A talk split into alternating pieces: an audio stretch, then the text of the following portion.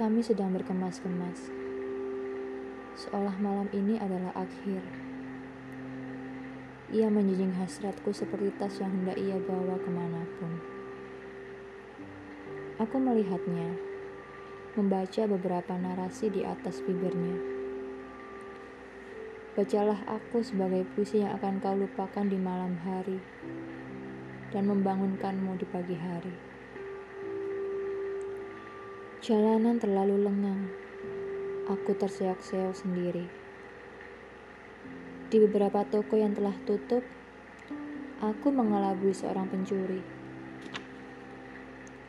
Kau lebih dulu ku kelabui. Tungku telah mati. Tetapi api dalam jiwaku belum bungkam.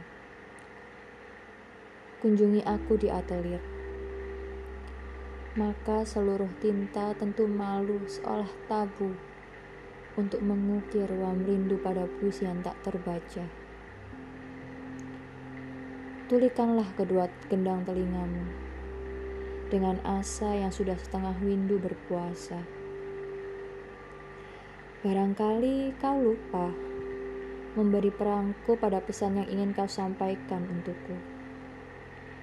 Hingga setelah aku buta aksara, kau baru memulai kembali tulisan yang siapa pun tak mengenali maknanya.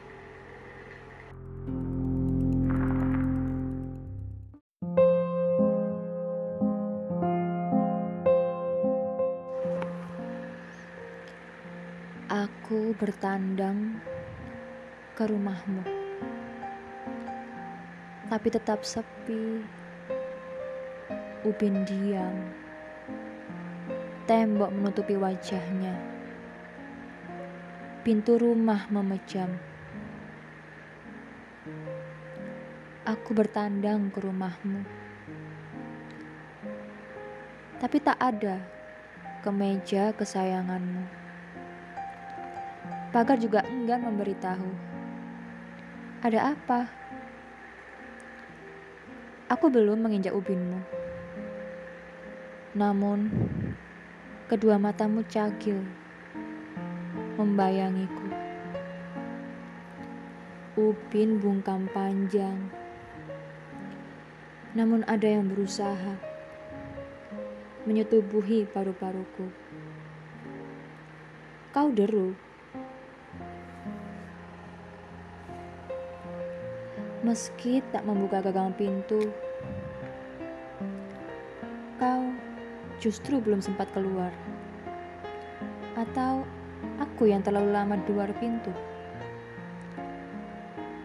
Tanpa ingin mengetuk, hampar tempat tidurku pelah. Tubuhmu tak sempat rebah.